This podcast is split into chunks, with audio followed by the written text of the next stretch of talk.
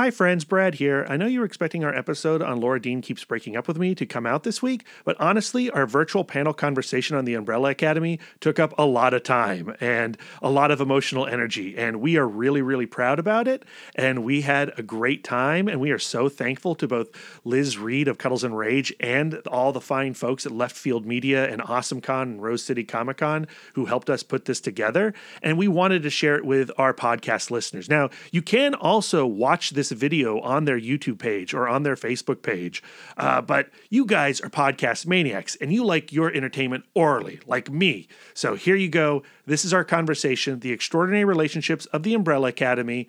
And I love it. I'm very proud about uh, of this episode of this conversation. Uh, yes, the audio is a little weird because you know of the setup that we had, but you hear everything. It sounds fine. It's just they're just these folks are not in the love nest with us, so uh, it is what it is. Anyway, enjoy it. Let us know what you think. Tweet at us. And uh, here you go. On with the show. Bum bum bottom bum bum bottom bum bum bottom bum bum bottom bum bum bottom bum bum bottom bum bum bottom bum bum doobie doobie da da da doobie doobie da da da doobie doobie da da da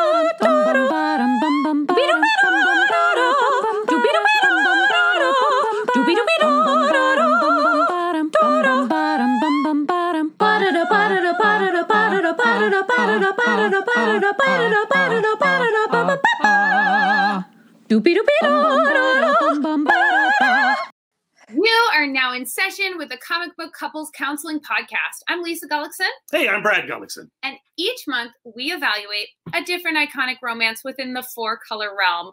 For this panel, we are going to discuss what puts the funk in the dysfunctional family unit in the Umbrella Academy.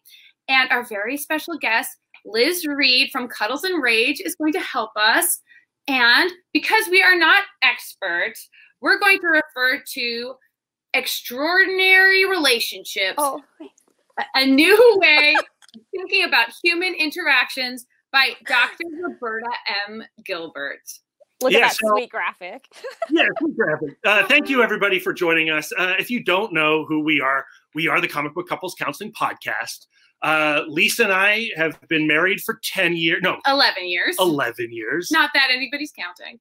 We've been together for 13 years, Lisa, though. I knew that number. That is true. Um, and that's the extent of our um, expertise, really. And that's why we need books like Dr. Roberta M. Gilbert to help us get through these comic book relationships so that we can talk about them with some kind of authority. So what we do is we take some of our favorite comic book couples, like Scott Summers and Jean Grey, and we pair them with a relationship book like The Five Love Languages. Mhm. We've also done Marco and Alana from Saga. That was Men, Men Are From Mars, Women Are From Venus. Uh, my favorite that we just did was Harley Quinn and Poison Ivy, and we used Lindsay King Miller's Ask, Ask a Queer Chick. That book is great. Yeah, uh, but that's not all we do. We also have a creator corner where we invite uh, comic book artists and writers such as Tom Scioli, Stephen Bissette, Kevin Eastman, Liz Reed and Jimmy Reed from Cuddles, and Cuddles Rage. and Rage. right. And so we're really excited to have Liz join the panel today.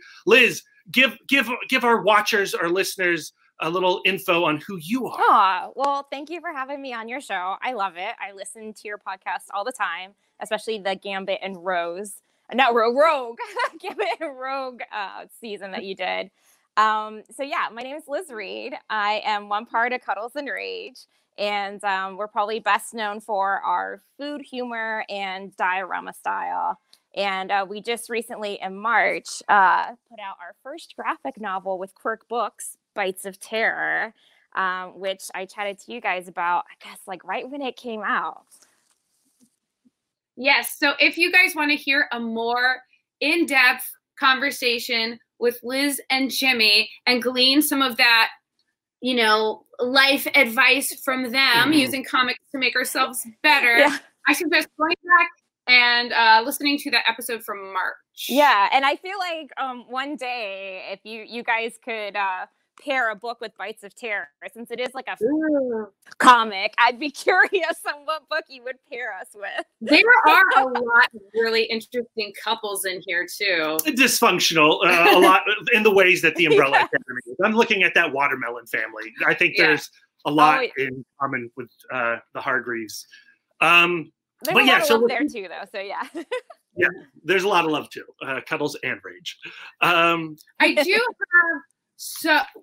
I do have one question for you, Liz, that has come up since reading Roberta M. Gilbert's book, and it has to do with um, the basic self versus the functional self. So your mm. basic self is who you are all of the time. It's who you are when you're alone, and it's the parts of yourself that are non-negotiable.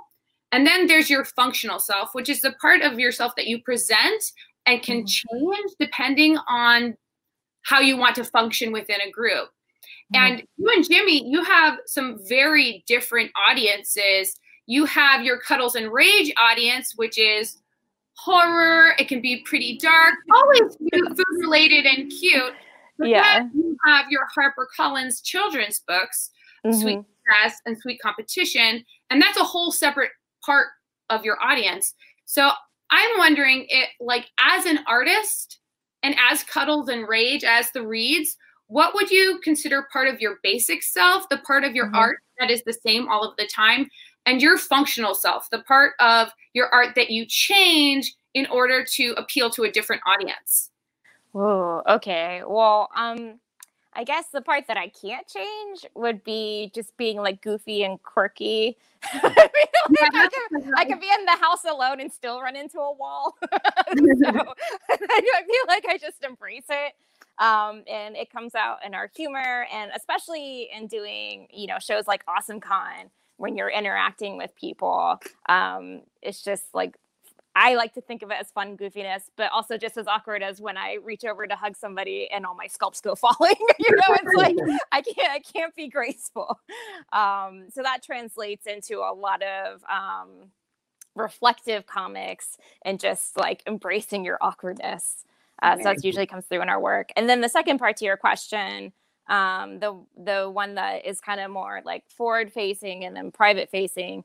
Um, I would say I am in my private life. I am a huge pessimist, but uh. in my public life and like with cuddles and rage, um, I mean, we don't need any more negativity. So I weed all that out and and try to only put like the good positive energy out into the world. Um, so like the reason why Cuddles and Rage functions is that my partner, who is the opposite of me in some ways, Jimmy, he's very optimistic. So when I say no, we can't do something, he's like, yes, you can, oh, uh, and it's worked out for us so far. That's awesome. Yeah, and you know, to to your point, hope and optimism is a practice. It's something that you have to work towards. It doesn't just happen. And I find like with every passing day of lockdown, I'm working at hope and optimism.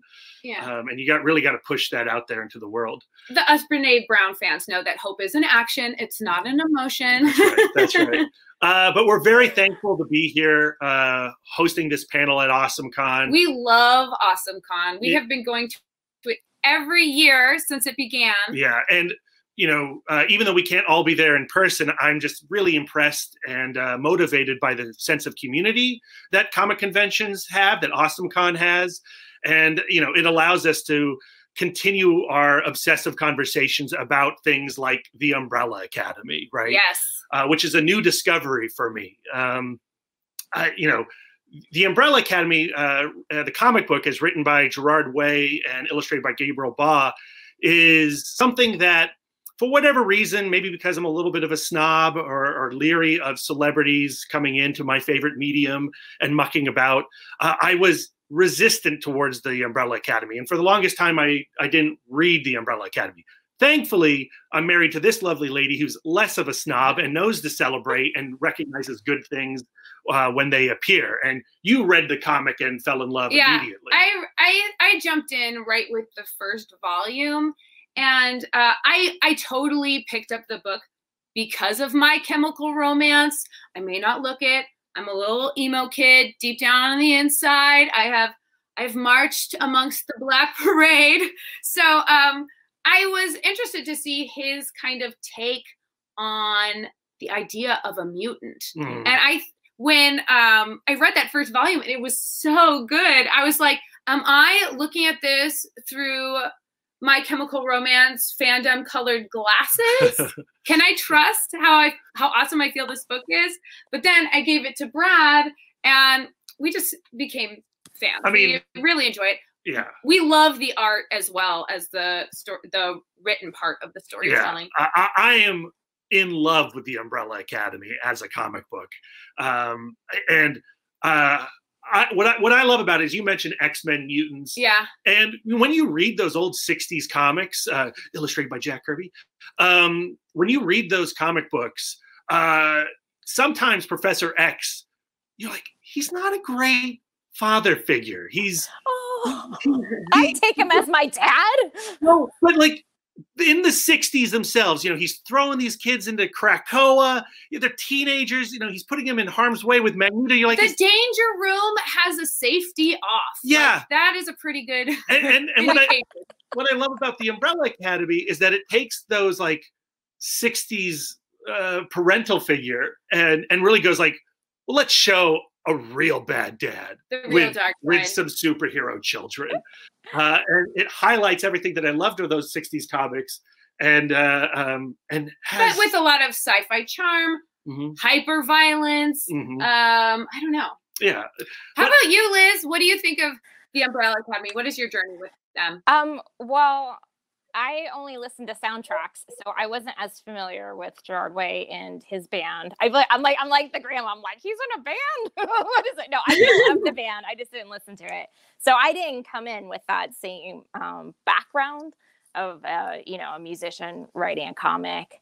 Um, but I, I will go into it saying that, you know, I heard so much about the show it, it's kind of like one of those things where you hear so much about like Casablanca or like somebody's favorite movie. You're like, I don't know if you know if I want to see it because you've heard, you feel like you already know it. So I went into it um, um, feeling like, okay, I'm gonna sit back. Like, tell me, tell me what I'm missing out on. And I was shocked by like the amazing humor in it. Like, I, I didn't realize like how much how much I would be laughing, and then the the play with playing with your emotions and it being like I I mean, I think tonally it really gets it right, where it's like really sarcastic, or then it's like really kind of serious, and I, that's a really hard thing to mix. So I think Gerard is a really good writer, and um, I think it's exciting when you look into like the back of the the volumes, and he talks about how like he doesn't have it all mapped out.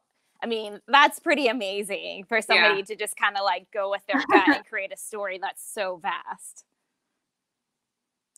Oh yeah, Yeah, I'm in awe of Gerard Way as a writer. Uh, you know, everything that he's done. world building. Yeah, everything that he's done with Umbrella Academy, but also what he's gone on to do with DC's Young Animal line with Doom Patrol and you know Cave Carson and Mother Panic. Uh, Like he is a world builder and he's the real deal. And how dare I ever dismiss him as some celebrity uh, coming into comic books?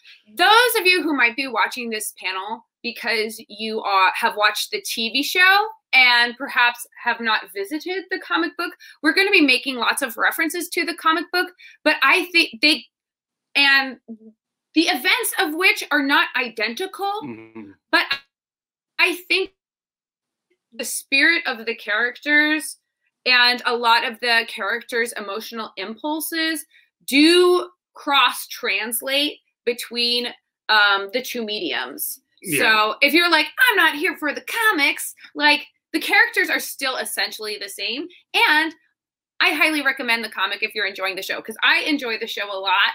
And and I think that it, it um if you have it in your heart for the TV show, you're also probably gonna like the Oh, comic. Yeah, for sure. For They sure. share a lot of DNA. Would you would you agree with that, Liz? I want to add is that you know when you describe the comic as being like hyper violent, um, when you go to the Netflix Mm-hmm. version, it is not that. And so I feel like if you wanted to watch it with your family, you can do that with the Netflix version. I think with the comic, um, you you might want to preview it beforehand before giving it to young heads. I feel like I'm so used to saying this at comic conventions with our different books. I'm like, this one you might want to read first before you pass it around to a young child. Um, but yeah, Oh, I think I think the Netflix one is a lot more family friendly. I mean, there is some violence in it, Um, but I, I do agree with what you're saying with like the core of our conversation today. Like the characters, um, they do tend to have like the similar motivations. It's just what happens is different, which I always find fascinating to compare to whether you know it's a TV show or Oh, even yeah. a movie adaptation of a novel or a graphic novel. It's it's cool to see what bits they take out and what bits they kind of try and put their own spin on. Yeah. Yeah, I mean, There- it's like there. It feel like season one in particular feels like a, a a French braid of a little bit of volume one, a little bit of volume two. yeah, yeah, Yeah, uh, yeah. So the show. Uh, I, I love them. Um, okay, so let's get into the heart of the conversation. And for those watching, uh, we are going to do a Q&A at the end. And so you can start putting in questions to ask us, whether it's about the comic book series uh, or or the TV show or, Or, about- our podcast. or Bites of Terror. That's right. Yeah, so you can feel free to do that. Drop those down below. Uh, but Lisa, let's talk about Roberta M. Gilbert. Before we get into the conversation about the comic, we need some context of what Roberta M. Gilbert uh, is saying in her book, Extraordinary Relationships. I think extraordinary relationships is a great in on the dysfunction that is in the Umbrella Academy. She uses a therapy modality that is called the Bowen Family Systems Theory. And the way that this works is they look at groups of people, perhaps a family, perhaps an academy, as an emotional unit it, that passes intense emotions or anxiety from person to person. So when humans are under stress, they have what she calls a togetherness force, a force that pulls them together uh, for support. But when um, the emotional system becomes overwhelmed, then there is the opposite individuality force that pulls groups apart. I like to think about it as everybody's walking around with a little emotional sponge, and the issues of life, the stress of life is like water. Like if you have a big spill, it's nice to have a lot of dry sponges, emotional sponges to clean that mess up. Lots of spills. Lots of spills in Lots of life. spills. But when all of your emotional sponges have become saturated, they're they don't help anymore. And a lot of the time they can make the, the situation worse.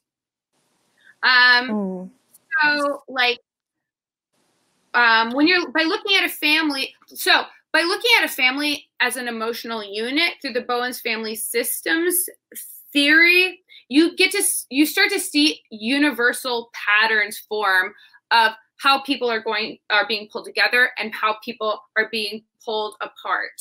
And so by recognizing these patterns we can then anticipate them and choose to act differently so that we're reacting thoughtfully to crisis or instead of reacting impulsively. Mhm, mhm. So, um, We've got our notes. so we've got our notes. Ooh, I just threw my- so many notes. We're a little anal with pen. we are.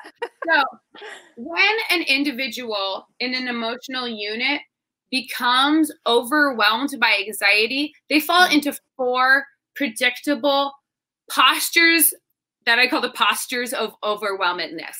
So they are conflict, distance, overfunctioning, underfunctioning, reciprocity, and triangling. So, what I think would be helpful for the individuals in the Hargreaves family is that we um, I'll I'll say what each of these postures are, and then we can have a little conversation of which characters fall under these different um, postures. Like Hmm. what's what's each character's default emotional Hmm. posture when Hmm. they're feeling overwhelmed. Mhm. Does that sound good? Liz?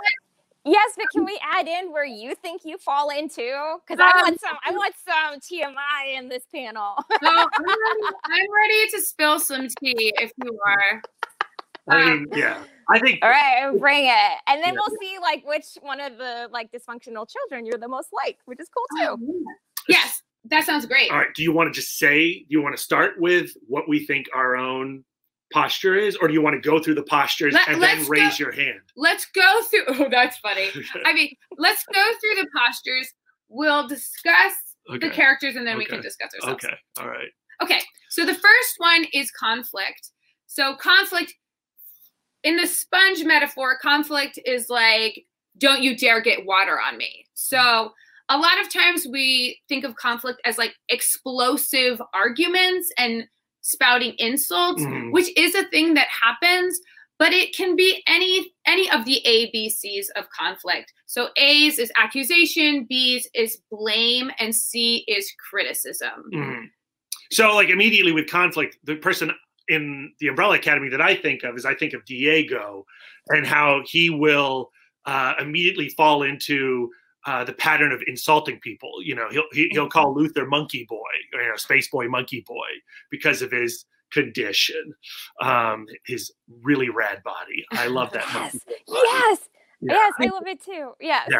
And in the TV show, um, towards the end of the series, when he goes out dancing, and he, you know, he, he's had a little too much, too many funny pills, uh, and he's like dancing bare chested, and he's just loving his body on the dance floor. I love that, Move. love it. So I'm Team Luther. Diego, stop, stop making fun of him. What about you, Liz? Who do you Well- think is conflictual? I had Diego on there as well. I think that's pretty accurate. I mean, he's just kind of like off doing his own thing and he's still like a badass in his own way. Um, but I have to agree with Brad, like Space Boy, like that's my baby. Um, especially in the comic, I just love the design so much. And um, when they translated that into the TV show, um, it was cool to see like they they they didn't change his character at all. Like they embraced what it was. Um, so yeah, don't don't make fun of my little space boy, Diego. But I understand that's how you're releasing how you express yourself, and I think we can all relate to it a little bit. I have a Diego question, real quick. It's Okay. a little off topic. Okay. A little off topic. But Diego's called the Kraken, Mhm. right? And he throws knives. But Ben was the Squid Boy. Yeah, I Right, have this like- issue too. Why is Ben not the Kraken? Oh, because um, I have done my research because um, Okay. Diego can hold his hold his breath underwater. So Right. I still think that the define like when you think Kraken, you don't think, man, he can hold his breath. Kraken is like, "Ooh." okay. well, it's really cool looking. So I mean, obviously Chris. Broadway is like a huge fan of like the octopus like squid family. Oh, yeah. So Oh yeah. He's got some Harryhausen and some H.P. Lovecraft love. uh, yeah. I'm here. I'm I'm cool with that because I'm into it too. the defining conflictual action of Diego is at the funeral of uh, Sir Hargreaves. Hmm. He pulls the coat off of the frame of the mother, exposing her robotic insides as like provocative behavior. Like clearly he's anxious that his whole family is together. And Mm. so the only way he can handle it is to begin a fight, to Mm. start a fight with his family. Let's see. Oh, I, So- I love that part in the comic so much. I was I was waiting for that to happen in the show. And Allison going like, these tears are real. I'm like, oh, my tears are real. The second one is distance. So distance is like my sponge is full of breath raising its hand. My sponge is full of water. Mm. So get all of your water. Like I, I don't want to be anywhere near water anymore. So um, the behaviors can be so it can be physical distance, like somebody who spends a lot of extra time at work or finds excuses to travel or just or just being in a separate room. It can also be emotional distance. So that's talking. uh, So, like when you're being emotionally distant, you don't allow access to your emotions and you also don't ask for access to other people's emotions. And then it can also be chemically distant. So, if you have an over use of drugs or alcohol or any kind of escapist substance, uh, that can be considered distance behavior. I went first last time, so Liz should go. First. Let's let's you go first. Oh, okay. Well, I have two two bits to this. Um, I'll start with the first. Um, I think Klaus yeah. it- distance and cut off. I mean, obviously with the substance abuse, but also just with um him not really. He's never even in the comic like he's never really around his family. He's he's he's in the comic, but he's always off kind of like doing something else. And when he is around, Um, he's not like inserting himself as much in the conversation. Um, so I I think that that one's kind of an obvious one. Um, and my second part is that I'm in this category. Yeah. Woo. Let's shut off our emotions. Yeah. Well, like, Brad will literally like he will create distance with literal silence. Like he, he like he's like the conversation has now stopped. Yeah. Yeah, yeah, yeah. That's a control thing, by the way, Brad. So We're, we're addressing it. This is Yeah. a, a grow. We're growing. We're, we're yeah, Let me I- I'm working on it. But I, I definitely like when we get into an argument on those uh, rare occasions, I will shut down. I will remove myself from the room. I'll go do work in the office. Uh, Mm. I'll go for a car ride. I'll escape. The funniest thing about distancing is like I am not a distancer. Mm. So he will go and he'll get his emotional distance and then he'll return and he feels better. But I wasn't done fighting. So I was just continuing the argument with myself. Guess what? I, I, I, I, I, you, you are, you are Jimmy. That is the same way. And so you gotta, you gotta put the timer on. You gotta be like, I need ten minutes. I'll be back in ten. But then I'm bad because then I'll be like, it's ten minutes. I'm like, I can go another five minutes. now, do you think, do you think that Klaus would do that too? I think he would totally do that. He'd be Oh, like, yeah. I, I mean, for me, uh, Klaus was like my number one pick. But then Mhm. you have to think about the father figure. You have to Oh, think yeah. about Hargreaves, and you know he numbered his children. You know, one, two, three, four, five, said- six, seven. Don't you dare call me dad. Yeah, don't call me dad. I'm not going to call you anything but a number. And like that's the most uh epic, egregious, repulsive form of distancing that I've seen. Well, to me, I've seen a guy who weaponizes the four postures. Mm. Right? He creates conflict in between the siblings. He creates he, like he purposefully distances Vanya from the rest of her family by isolating her out. So like I to me I like and, and especially with his uh his like his motivations are unclear. Like he wants to save the world, but whether he has emotions of his own is uh you know un- debatable. yeah, yeah. You know, so like he's like I think that he has kind of ingrained these postures into his children, his adopted children, as a way to uh, get predictable outcomes from But- them. I think there's a huge difference between the comic book Hargreaves and the television show Yes. Hargreaves. Mhm. That happens on page two of the comic book. Uh, so, like, this is not a big spoiler for the comic book. It's page two. But on page two, you learn that Hargreaves is a space alien. He's Right. not from Earth. So we and- can't really apply him Right, to exactly. the human Bowen's theory But rules. I, you know, we're going to get season two, and I wonder, like, is that going to come up, or is that just something that the Netflix show is just like we're not dealing with that at all? I mean, that would give it a totally different vibe, which Right. you know happens in shows. But Mhm. you're right, that is a huge difference. Yeah, yeah. So okay, Uh, all um, oh, sorry, I was just gonna say I feel bad because I was I almost started crying when you guys were like he numbers his children because it reminded me of my my brother, my niece, uh, nieces and nephew. Like my brother kept having kids. I was like I was started numbering them. Isn't that horrible? Oh, I call them I call them by their names, but they, he has a lot of children. I also have uh, many nieces and nephews, I've learned all their names, and we've learned all of their names. But just take practice. And I do have nicknames. No, that's not true. I don't call anything Kraken. yeah, I think also number five is a distancer. Yeah. he popped into the future to get a little space and individualization, but then he ended up with a lot more distance than he bargained for. Yeah, be careful. not to- I think that's fair too. Oh, I'm trying to pull some number five cosplay by feeling like I'm in a student outfit, even though I look like I'm about to play tennis. I was I like, can this is a dig collared it. shirt. Oh, no, I I, feel think it. I love him too. Yeah, yeah. Well, he's my favorite. I mean, in the TV series, he's my favorite character. That kid actor is Yes. amazing. Yeah. Oh my gosh, I want to see that kid in everything for real. know. Like he's so Yeah. good. Okay, so the third posture is overfunctioning, underfunctioning reciprocity. So that's one sponge saying, like, clearly I'm the only sponge capable of cleaning up all of this water. Mhm. And so you don't worry about it because I'm taking care of everything. And then the underfunctioner is the one who's saying, Oh, I guess everything is taken care of. And I'm not even capable of cleaning up water. So I can't even be of a help in the situation. Mm. So, um, I- you should go first this time. because I am an overfunctioner. I was the person who was like, no, friends, we need an outline and we need to be in detail. So I I'm have the- the outline she sent me.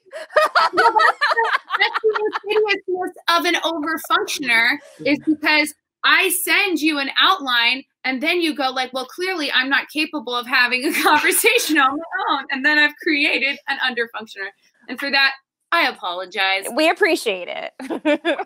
But my, um, there are lots of overfunctioner, underfunctioner relationships in the Umbrella Academy. I think that Dr. Hargreaves, in particular, with all of his children, used a certain amount of overfunctioning, going like, I understand your powers better than you. Mhm. I understand the mission better than you. And therefore, you have to rely on me because I know what's going on and you don't know what's going on. So I think that he is a major overfunctioner.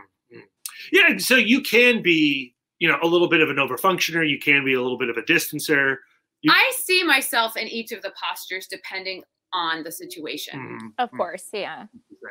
Uh, I mean, as an underfunctioner, I mean, the seance, Yeah. I think, is a big time underfunctioner, but I think he could be a distancer too. And, and he serves his underfunction by going like, well, what could I possibly do? My body is full of drugs. Right. You know what I mean? Yeah, and I- we should say that's Klaus. The seance is Klaus. Klaus. Yeah, yeah, yeah, Klaus. Yeah, yeah, Klaus. Yes. Uh, it's so funny because you could, you know, the first time I read the comic, there were three names for every character. a know? number and then Yeah, two that's we need a little cheat sheet. yeah, yeah, or a, a list, a big list. Uh, but yeah, Klaus, uh, the seance, and I don't remember his number. I, I think He's is number a- four. is a number is an underfunction. Yeah, for I do have a. You do. I have a do have- sheet. Oh, I think I have a tab here. Yeah. Oh, it doesn't have their numbers. Wikipedia, get their Yeah. numbers on there. but but but yeah, so I think he's an underfunctioner. I think he does um you know, he kind of relishes that about himself. That's how he distances himself too by being an underfunctioner. Yeah, I think also Vanya like was trying like You're because taking she didn't have superpowers. They often like she often felt like she was an underfunctioner, but then she ended up going into more distance and cutoff posture by emotionally distancing herself herself by writing that tell-all book Mhm, and then moving away from her family. mhm, mhm.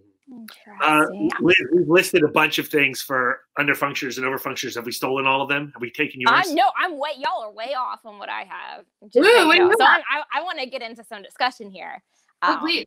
I think because I I viewed it as um, people who are kind of tied together. So you have an overfunctioner and an underfunctioner, and they're kind of like paired together. So I automatically put um, Space Boy Luther and Allison together. Yeah. So I think Luther is overfunctioning. I mean, he went to the moon because his dad said so. I would I Mhm. wouldn't like Yeah, I'd he's be like whatever, dad. I'm gonna do what I want.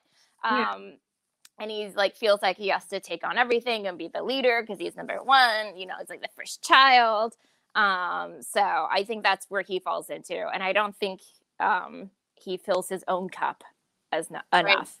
Um, and then where Allison comes in, which I think is like less obvious um in terms of the underfunctioning like yeah like she's around and she's doing stuff you know especially in the tv show but um i think that there's more to her divorce and i think it's really interesting that the husband has custody the husband's eric right? Um, he has custody of their daughter claire because he doesn't want the mom like using her power on their daughter. Um, so i think that when you have a power like rumor um and you use that obviously in the tv show she uses it to become an actress like obviously she, i mean it made me feel like she doesn't like want to work work her way up. So when Right. you're able to manipulate people like that do you ever have to truly function? And i think if you um, this might happen later on in our conversation in this panel but you might be able to see that she never really addresses other people's feelings as much. Like in the tv show she totally does. Um, but in the comic, I don't um I don't have as many scenes where she's kind of acknowledging somebody else is in pain um, Right. outside of her situation of missing her daughter. I, I think like towards um, volume two of the Umbrella Academy and how she reacts to the white violin to Vanya after her transformation, Yes. and I think also um, uh, uh, uh, she's more featured in the volume three of the Umbrella Academy, and we get a little bit more of that there too. But I think, especially in volume one, uh, the rumor is I don't want to say an unlikable character, but um, she she has she has built walls around her through her ability because she has like this shame about yeah, her I ability think also. that it, that's what it comes down to. She's morally conflicted Mm, by what she can and should do mm. because she is like a one sentence brainwasher. She can change people, she can change people's reality in a half a second. Well, and the revelation in the comic um, that she used her gift on her child, like that was a slap across this reader's face. I mean, I was really shocked by that, but at the same time, like beautifully shocked. Like, what if Yeah. you had that ability and you were a mother? How could you not use that ability? Frankly, if I had that ability, I, you know, I would do probably a lot worse things. I don't know. But I, I think that that's a, an excuse that she does use to underfunction because she goes like, well, if I use my Mm, power. Yeah. I am cre- like I'm creating a false reality, and nobody wants that, do they? Mhm. So I, I think that she does use her guilt as as a, an ex- not an excuse, but like yeah, as an crutch, excuse, yeah. as a crutch to un- Yeah. underfunction. Mm, mm. I Okay. just know that if I had her power, I would be like, I heard a rumor you made me a cake. I would want to do like every day. Yeah, a lot of my rumors would also be baked good related. Mine would all be collectible related. Oh, that's. Probably. I gotta get to Action Comics number one. So the last one is triangling. And Mm. triangling is um if we use the sponge metaphor one more time, like how could we talk about all of the water that's around me if there's all of that water over there? So what a triangle triangler does is uses other people's problems or other life issues as a way to talk around or avoid talking about your actual personal issues. So who do we think are the trianglers in the Umbrella Academy? Do we do we come back to Brad? I've like, yeah, it's I back mean, to I you, can, right? I can start. Uh, and, and again, like I don't know if this is his primary um, if it, Posture. It, posture. Thank you. I don't know if it's his primary posture, but there are definitely scenes where he falls into it, and that's Luther, Mhm. Space Boy, where- you know, because of who he is uh, in this um, simian suit, in this g- gorilla, s- not suit, like it's his body, his body. gorilla body. Uh, His sweet, sweet Body. he he he has like he has to make everything else uh an issue like um what am i saying like su- superheroism uh being team leader that's his only option and so he looks to all those areas rather than looking inward or in his relationships with his family members he'd rather talk about uh stopping the apocalypse I also Mhm. think that he uses his relationship with the father as a modality for um, Mhm. triangling. And he'll say to like Diego, like, well, Diego, the reason you're acting like this is because you thought that you're you were mad that dad didn't love you. Hmm. And then Diego will say, will be incited by that and will say, well, the only reason you are being team leader is because you um you are still trying to impress dad. So they're both using the fa- relationship with Hmm. the father as a means of triangling and not talking about Hmm. their own Hmm. relationship. Interesting. So I, I went with Your the turn. more the TV show view of it. Okay. Um, and so I I have two answers for this. Actually, technically three. Um, I think Vanya, um, to all of her uh, to all of her siblings, falls into this in the TV show. I mean, because she's just like, she, I mean, she never pursues her own interests, you know, until she's forced to. Really, she's just always kind of like putting uh, people in front of her. Um, and I guess would you agree with that? With Yeah, TV show one? Okay. And then, okay, I feel like I'm very proud of myself for thinking of this one. Um, I think it's Ben to Klaus. Um, Oh, yeah, I know, right? because Ben needs more love, and the actor that plays Ben, oh my gosh, I love him. So I'm kind of excited with how the season left off, like to where he's gonna be. Um, but yeah, I mean, like Klaus doesn't ask him how he's doing, like uh, you know, what would he, how would he do a certain situation, or like. I don't know. I think if I could talk to the dead, I would like to know what they had to say. I mean, I feel like I would. I mean, if it was like today, I'd start a podcast with the dead. and then, you know, and just talk all about them because I think that their lives would be more interesting than my own. Um, but that is not the relationship they have. yeah. And and Ben's a very good listener, and he's out to help his brother. yeah, that's nice. I'd listen to a podcast with any one of the uh, Umbrella Academy members. I'd listen to all of their podcasts. I think they're all are very insightful. Yeah, You know what? I wouldn't it's to you know Space like they're all. I, you know, I, I could, I could, I could listen. I could listen. He just his podcast would just be updates of what's happening on the moon. Yeah. Not not much is happening today. It's like David know, Lynch's weather. Um, terrible, terrible. Uh, yeah.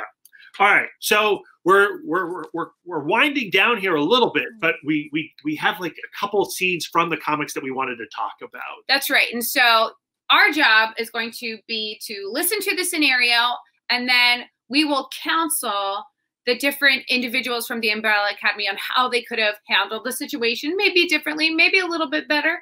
So let's see. All right. Give us a give us a scenario, mm-hmm. Lisa. I'm ready. Okay. After skipping out on her father's funeral for an orchestra audition, Vanya sees that there is some commotion down at Carnival Pier and assumes correctly that her family is at the center of it. On impulse, she decides to go and assist in any way that she can, despite not having powers. She is met by Kraken, who is immediately goes into a conflictual posture, telling her that she has no business being there after what she had done and dismisses her. Here's a quote The only thing you're good to do is help get us killed, and there's nothing you can tell me that I want to hear. I used to think I had a sister, but now I have nobody. Get lost. Brutal. Brutal. So rude. So, Right. And that happens in First- volume one, by the way, right? Yes, So, this happened in so we know. volume one. Yeah. So first things first, was Diego correct that she had no business being there after skipping out on the father's funeral? I mean, I don't think that's the issue. I mean, Vanya is such an interesting character, and in some ways, when you first start reading the the um, comic or watching the TV show, you, she kind of is your gateway character. She's quote unquote the normal one, um, Mhm. and in the comic, as she uh, falls under the sway of the Count, um, you know, she she has to relive how she has been rejected over and over and over again uh, by her family because she cannot help in these scenarios. She can't, you know, go save the Eiffel Tower with her family because she would die. And Diego is right in this moment that she is posing uh, uh, a threat to them by being helpless and a target. But does he have to behave that way? Does he have to respond in such a fashion? Yeah. If they had dealt with these things earlier on in their childhood and as they grew up, if they had defined their roles a little bit better, if they had incorporated her uh, in a some meaningful way rather than continuously pushing her away, I think this Mhm. conversation doesn't even have to happen at this moment. Yeah, I definitely think that he is triangling and saying that she's in the way coming to this mission where really what the issue is is his feelings were hurt that she didn't show up for her family and come to the funeral. Hmm. Yeah. I I mean I, I I I agree with you. I mean I think that he should have moved her somewhere safe and then been like I'm going to come back to you later. I can't you know, let's let's talk about this later. But he didn't do that. But I think ultimately, I think Vanya made a mistake because that family is mm-hmm. toxic and she should just find whatever closure she might need um, or and just get the heck out of there. Um, because if somebody did that to me my whole life, um, and I went to a therapist, I think they would definitely say like, you need to just do you. Like they're not going to change. You Yeah, need to just move was. forward. You know, like the book was her doing her. Now, Yeah, yeah. it was at the expense of Her them relationships, yeah. and their relationships. Uh, but you know, I feel like she was on that way. But again, like it just comes down to these wounds that are built over a lifetime cannot be resolved in a battlefield. Yeah. One thing that Dr. Roberta would say is that in order to um, have more capacity for your own emotional sponge, it is important for you to resolve your issues with your family of origin. Because if you are walking around with unresolved anxiety, then that is less emotional capacity for any other families you might join, any other groups that you might Mm, join. mm. Um, I wouldn't go so far as to say that you have to heal every single relationship that you've ever been in to in order to process your own emotions. Um, but I do think that, like, I think that Liz is right. I think that she should just ex- like. There's no point of trying to change the behavior of others, especially if like it's a she has this Kraken is giving her this predictable result of I'm going to be in conflict with you over this every single time. Mm, mm. Yeah, yeah, that would be great. So, So what what advice would we have for Vanya going forward then? To just go like, hey, you know, take it take a hint, lady. And No, I mean, I think that if she if she needs closure, which this applies to real life too, and, and what you're saying, you know, if she needs closure, then um, she needs to try and seek that out, knowing that she might not get answers. But I think the act of trying already starts a healing process. You just have to know that you might not like what you hear. Um, you might hear what you didn't expect, and um, or you might get nothing. And Yeah. it's at that point you have to move on. yeah, um, I I think we have time for like one more scenario Sure. before we have to w- wind things down a little bit. Uh, and I'm excited about this scenario because this is one of my favorite moments in the comic. Uh, Okay, this is also this is also from volume one.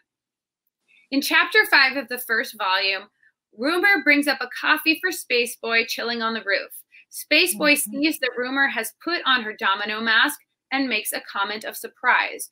Rumor says it makes her feel more like herself, and he responds, More like yourself or who you think you're supposed to be. Ooh, basic self or functional self? Hmm, interesting.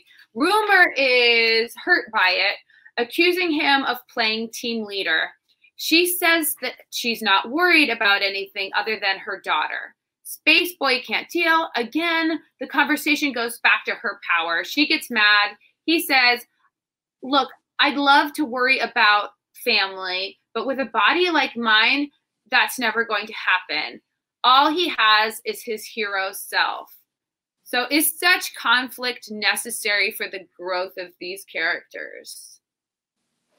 Ran, you said this was your favorite moment. What are your thoughts? Well, this is kind of what I was uh, talking about earlier with Space Boy Luther, uh, and how because of what transformation he's gone through, because he is, uh, you know, a human head on a gorilla body, um, you know, he does not have the option of what he would, what he perceives uh, as, again, quote unquote, a normal relationship with anybody. So he's confronting rumor and saying, you know, like you know, your daughter's Claire, right? You know, he, he doesn't he doesn't even have the strength to remember the child's name. He barely remembers it, uh, her name, and um, th- this, you know, he has to tell her like, you know, this is all I've got. Now, I think that's a little bit of an excuse.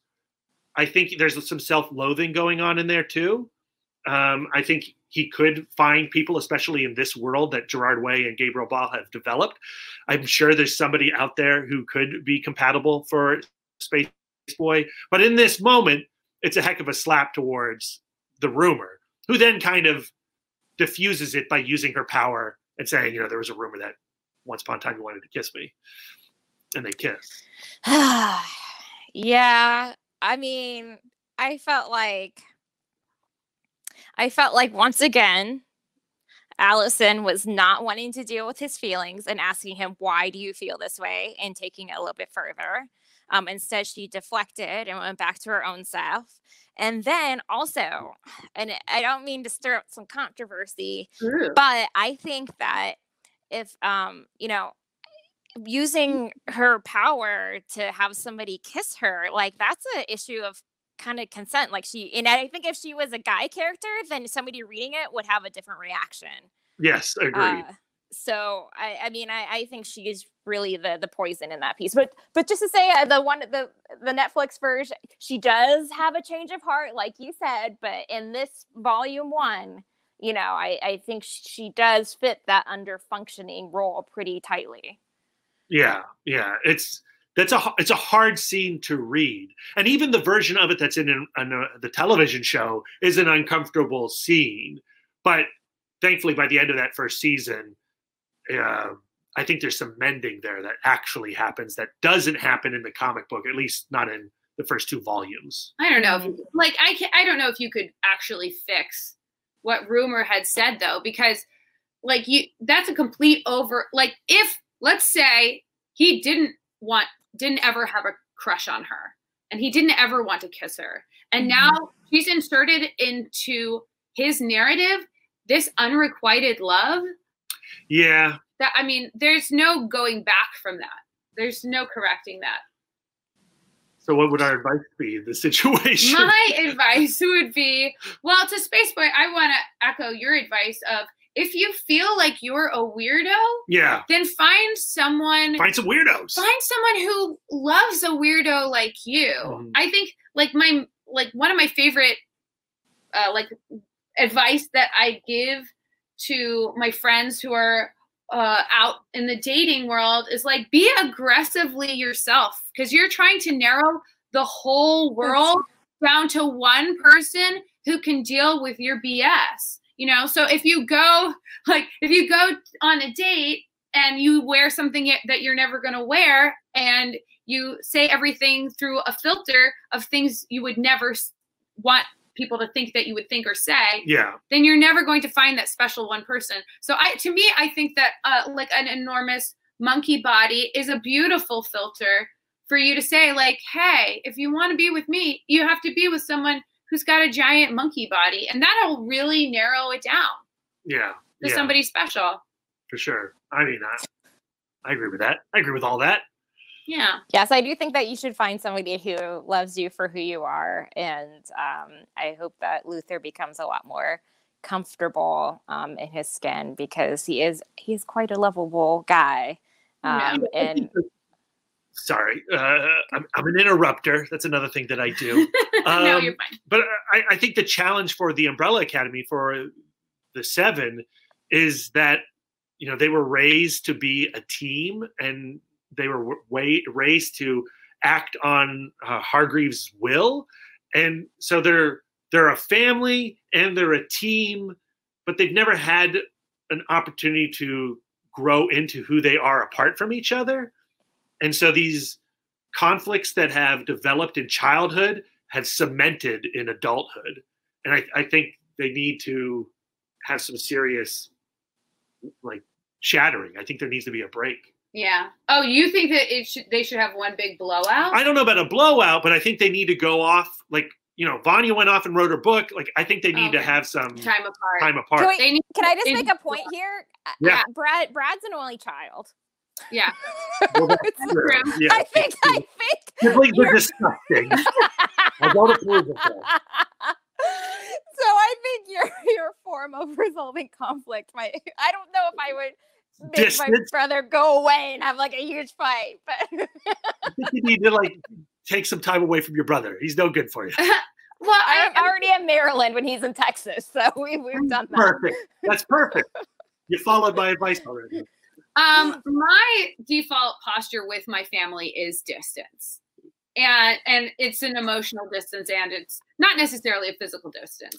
Uh, I, yeah. But, you know, I to to me it goes down to like I think that they need to be made aware of these postures that they're they're doing impulsively so that they can then choose to do a better more productive posture like and i think that that's what the bowen's family systems theory is all about of going like well what what of your behavior is what you're choosing to do and what of your behavior is just a, a bad habit that has been trained into you by your evil alien dad Mm-hmm.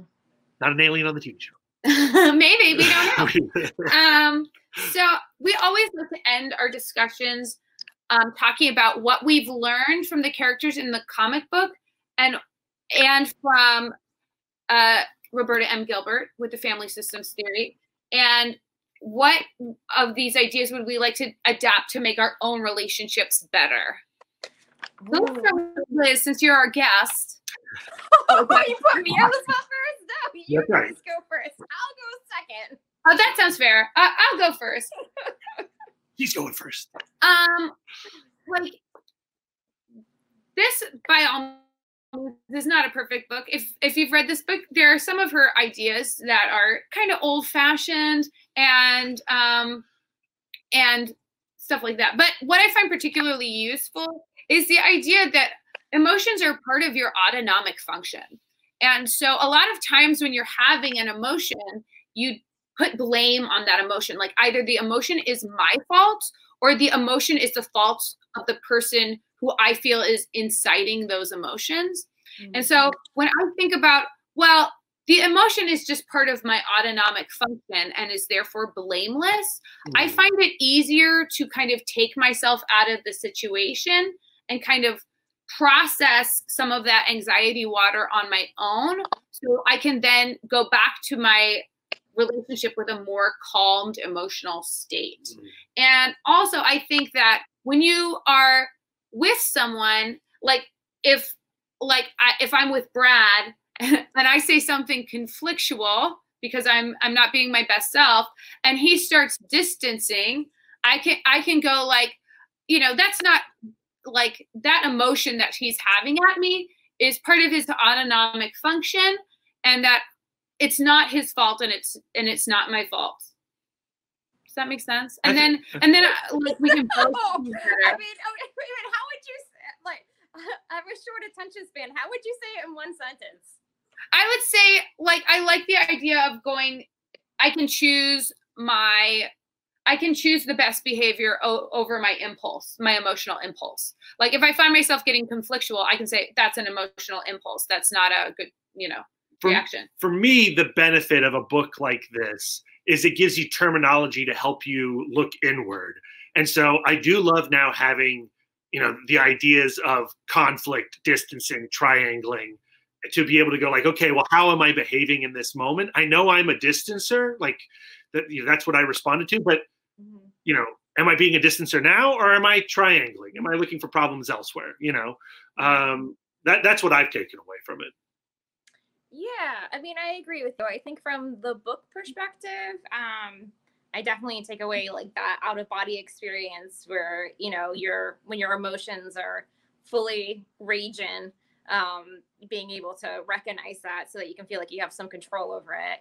Um, although I will say that like my my takeaway from the Umbrella Academy as a television show, as a series, um in the comic uh my takeaway is a bit different which i think is still pretty heavy um it doesn't relate to the um self-help book as much but um i would say that one thing that kind of happens to them is that like when your powers when you lose your powers or you have a huge life change it's kind of there he's basically gerard way is basically telling a story about like how do you adapt to that Hmm. you know because i think like in the all the versions of umbrella the umbrella academy um you know some people have their powers taken away and they're having to deal with that. And you know or some people just got powers and then figuring out how to deal with that too.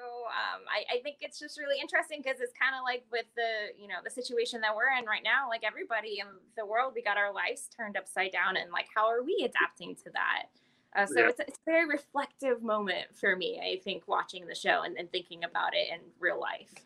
Yeah. Yeah, and ultimately, like in if you want your relationships to last, whether that's familial or romantic, communication is key, and you need to be letting the others know how you're feeling, and when they let you know how they're feeling, you have to be open and listening and, and ready to absorb. Right. You don't want to blindside somebody with an emotion that you've been having privately. Yeah, That you that you're the story you're telling yourself is everybody knows I'm getting madder and madder when in reality everybody thinks you're functioning just fine. right, right. I mean, I Oh. would really like to see them all like get on Twitter and then just use GIFs to explain how they feel, like each character. Like, I'm so curious on. Oh, that's fun. I would love it. I ones they love it. pick. I still want their podcasts. Yes. All right, Lisa, that's going to do it for us. We're wrapping up. That's right. Liz, this was literally the most fun. We loved having you as a guest, and we also super love everything that she and Jimmy make, Aw. particularly Bites of Terror. I think that this is like such, it is so in your voice and such a triumph. And there's literally, you will never find anybody with their voice. It is so extraordinarily special. Yeah. Aw. So, Liz, for everyone watching, where can they find you, like social media wise, all that good Where stuff? Where can they buy your book? You know where they can buy- Yeah. Um. Well, before I say anything, I just want to say thank you for having me on. I'm truly a huge fan of your podcast, and um, not only do I learn about comics that I already love through comic books counseling, couples counseling, um, I also kind of like if there's a comic that you guys are covering that I don't know about, I learn about it too because you guys cover all the bases. So I, I recommend your podcast for for everybody. Um, and where you can find me, you can find me at Cuddles and Rage anywhere and everywhere. Um, and you can also follow my podcast because it's 2020. Everybody has a podcast. It's great. called Pe- It's called People I Think Are Cool, where I literally interview people that I think are cool. And Brad and Lisa have been on the show.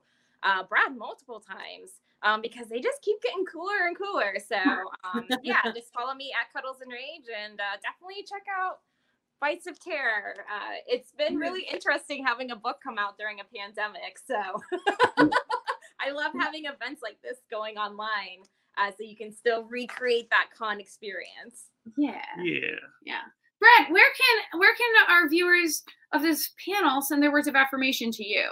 Uh, well, you can find me on all social medias at Mouthdork. Uh, of course, you can follow the podcast at CBCC Podcast on Twitter and Instagram. Um, we have just wrapped up a conversation on Dick Grayson and Barbara Gordon using Roberta M. Gilbert's extraordinary relationships. Uh, we're going to cover next week. Uh, Laura Dean keeps breaking up for, uh, breaking up with me uh, from Mariko Tamaki. We love this one. and Rosemary Valero O'Connell from First Second Books. It's an amazing book. Love, love, love that. We super want to thank Leslie and Sam from who's behind the scenes making this panel happen. If you have any words of affirmation for Awesome Con and the awesome people uh, who have been putting it together, it's at Awesome Con on Twitter. Yeah, and Lisa, they're going to want to send words of affirmation to you. Where are they going to do that? I am always accepting words of affirmation at Sidewalk Siren on Twitter, Instagram. Oh, and I almost said on Letterboxd. I'm not good about updating my Letterboxd. Should be. I know, I'm the worst. uh, but until next time, guys, keep your love tank full. And your psychic rapport open. Doopy doopy